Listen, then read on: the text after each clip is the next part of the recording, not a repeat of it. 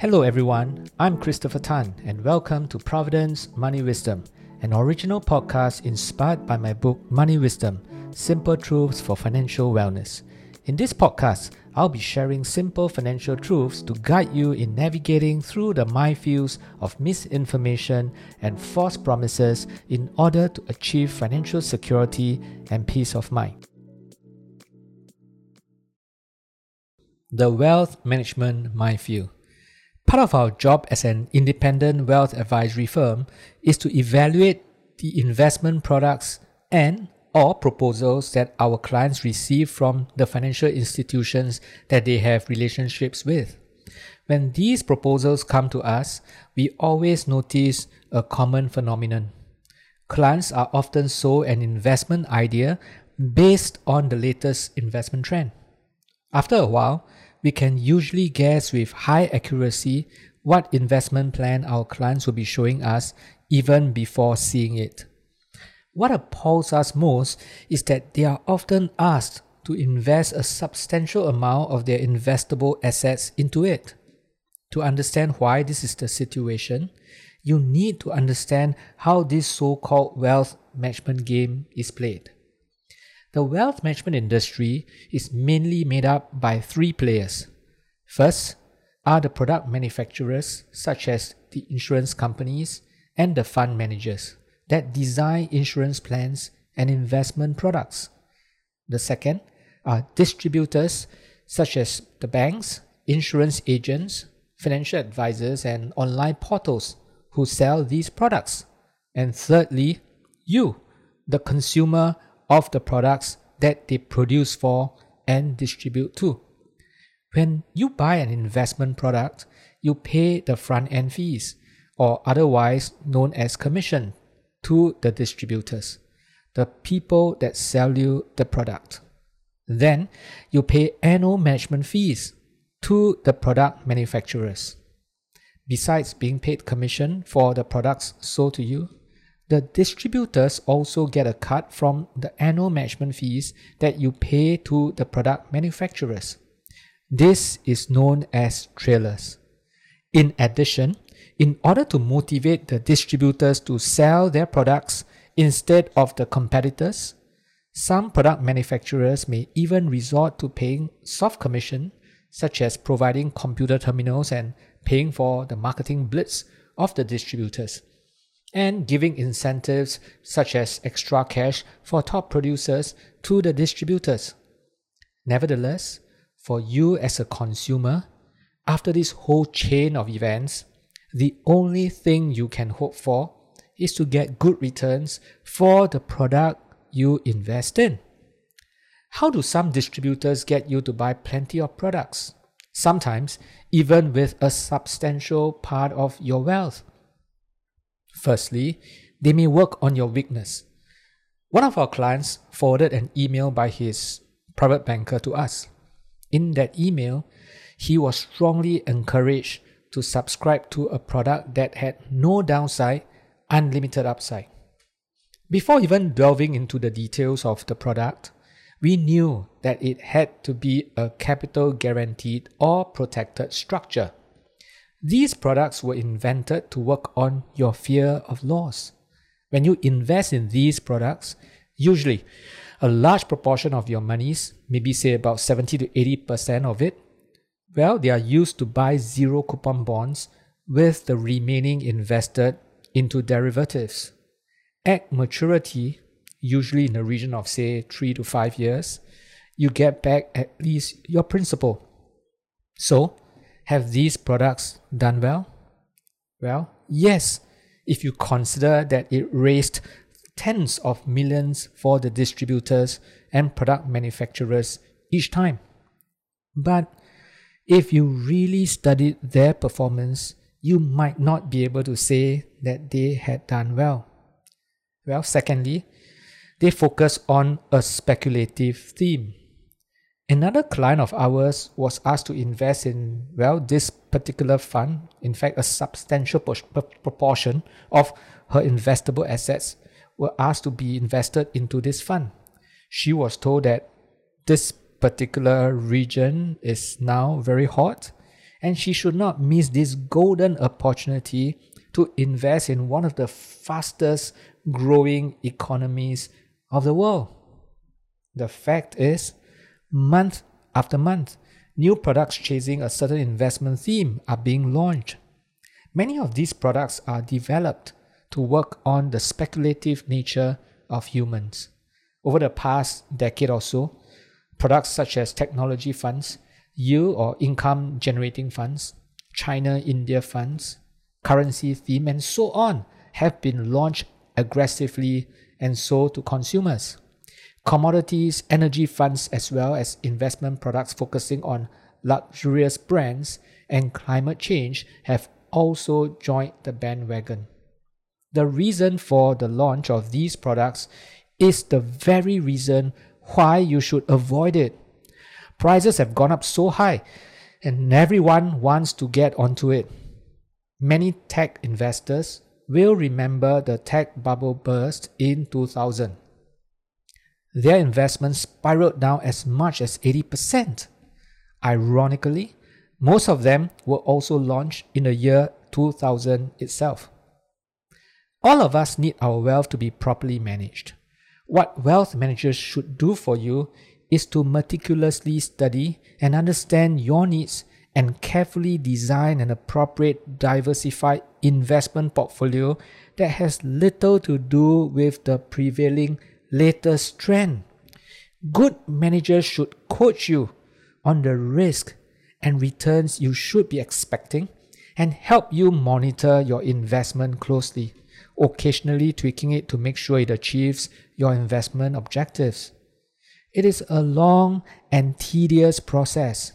After all, this is what wealth management should be.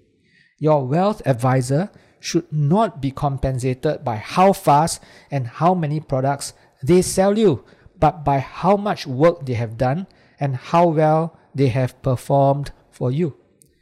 All of us are compensated the same way in our jobs.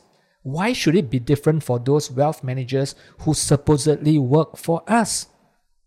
Sometimes I get disillusioned by what goes on in the wealth management industry. But this game of wealth management can only be played when all three parties are involved. If you know how this industry currently works and choose not to be a part of it, there is hope for all of us. Remember, make sure wealth managers or wealth advisors work for you. They are paid to do so. Do not become a victim to bad wealth management practices. Now, I'm going to share a little bit about compensation because, well, it is compensation that drives a certain behavior. Have you ever walked along the streets and was stopped by someone promising you free air tickets? Only if you attended a one and a half hour talk? Have you ever received a free gift voucher from a shopping mall, asking you to claim it from the gift counter? Have you ever been promised free cameras, computers, and all sorts of other gifts when you buy a financial product? at a roadshow or even over a financial institution's counter? Well, no prizes for knowing that all these comes with a catch or certain obligations. In the first place, well, you will know that it is probably a timeshare company trying to sell their packages. Well, for the second one, you will know that you will be asked to buy more things at the counter. In the third case, you will know that before you have your free camera or computer, you will have to buy that insurance policy or a certain financial product. I'm a skeptic. I believe that there is no free lunch. There is a price for everything. Now, even online portals are giving you free gifts if you buy a certain amount of product. So, is there such a thing as free financial advice? It is a rhetorical question, isn't it? Well, I think that there are three ways of getting financial advice. Generally, well, the first one would be commission based. You may have heard of someone calling himself a financial planner, promising to give you a free financial plan or report after your session with him. If your answer is yes, you are probably seeing a commission based advisor. The commission based advisor is one who makes a living by earning a commission through selling you financial products such as insurance policies, unit trusts, mortgages, etc. Many will argue that it is free advice since it is the product manufacturers and not the client that pays these product salespeople. This is not true. If you look at, say, for example, your insurance policies, you will notice that there are usually no cash values in the first few years of your policy. Besides, you are likely to be 97 cents invested for every $1 allocated for the purchase of a unit trust, well, sometimes lesser, sometimes more. This is because the monies are set aside to pay the so called free financial planner or free advice by the financial planner who advise what products you needed to or should buy. How much do these advisors earn from giving you their advice? Well, if you buy, say, whole life insurance for your family that amounts up to $5,000 premium per year, he probably earns about $5,000 over a few years. Each time you transact a unit trust, or each time you buy one fund or you sell one fund and buy another one, well, this person may, well, say get 1, 2, or 3% of the amount you invest. That's the first way, the commission based way. Now, the second way of getting financial advice is the fee based advisor. This is a person who will charge you, say, a nominal fee. Well, say maybe a hundred dollars, five hundred or a thousand dollars for advising you. But on top of that, he is also paid commission. Well, maybe he is not, but the company may be paid a commission when you buy a financial product through him. Most of the time, these advisors will waive the fee if the product commissions is more than the fee payable. For example, if the advisor charges you $1,000 fee and he gets, say, $4,000 from commission through the financial products that he sells you, he will usually waive the $1,000 fee. The fee based advisor is usually compensated more from product commissions rather than the fee he collects. Now, the third way is the fee only or commission free way, which is what Providend is all about. The fee only or commission free advisor is one who charges fees for giving you advice. The fees are pre agreed upon between the client and the advisor based on the amount of work that needs to be done. If there are commissions being generated from product transactions, it is given back to the client. In this way, he is paid solely by the client for advising him and is accountable to him only.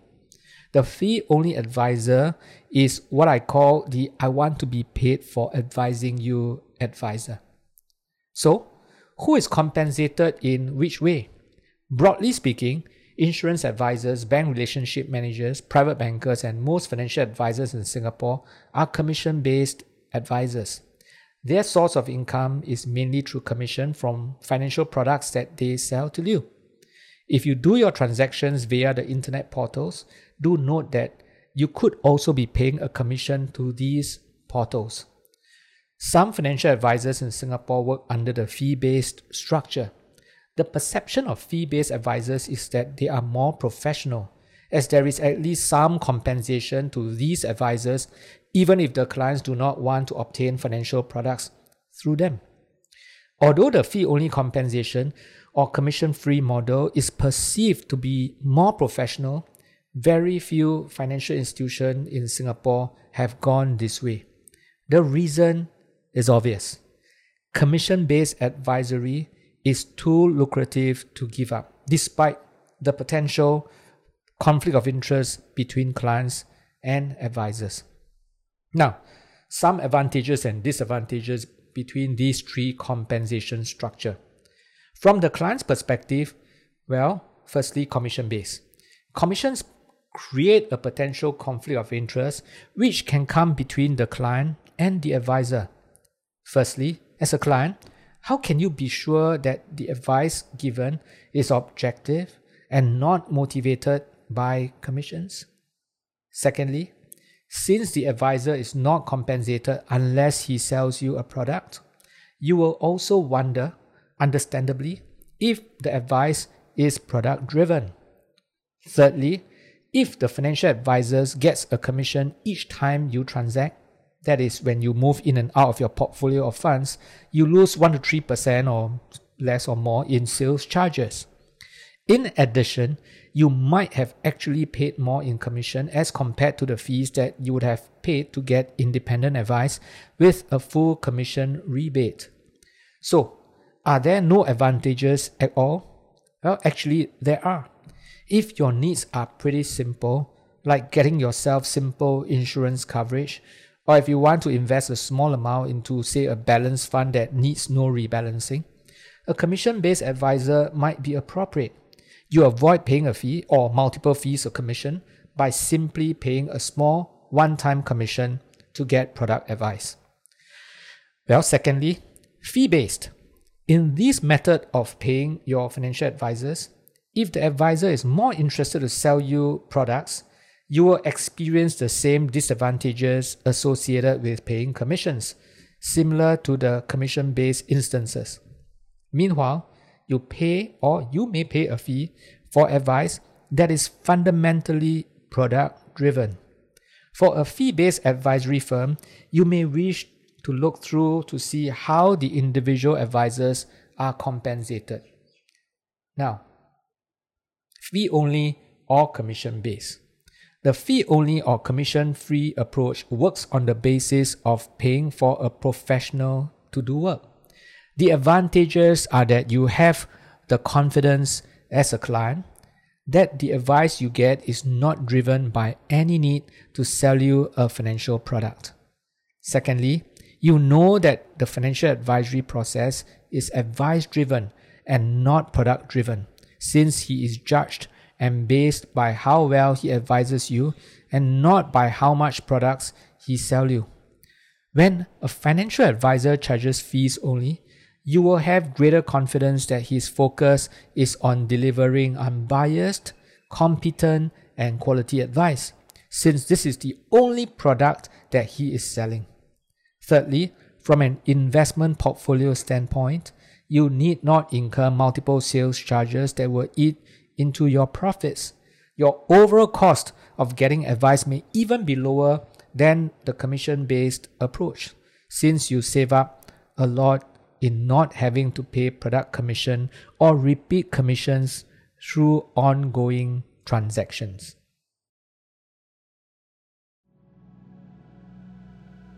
Thank you for tuning in to Providend's Money Wisdom.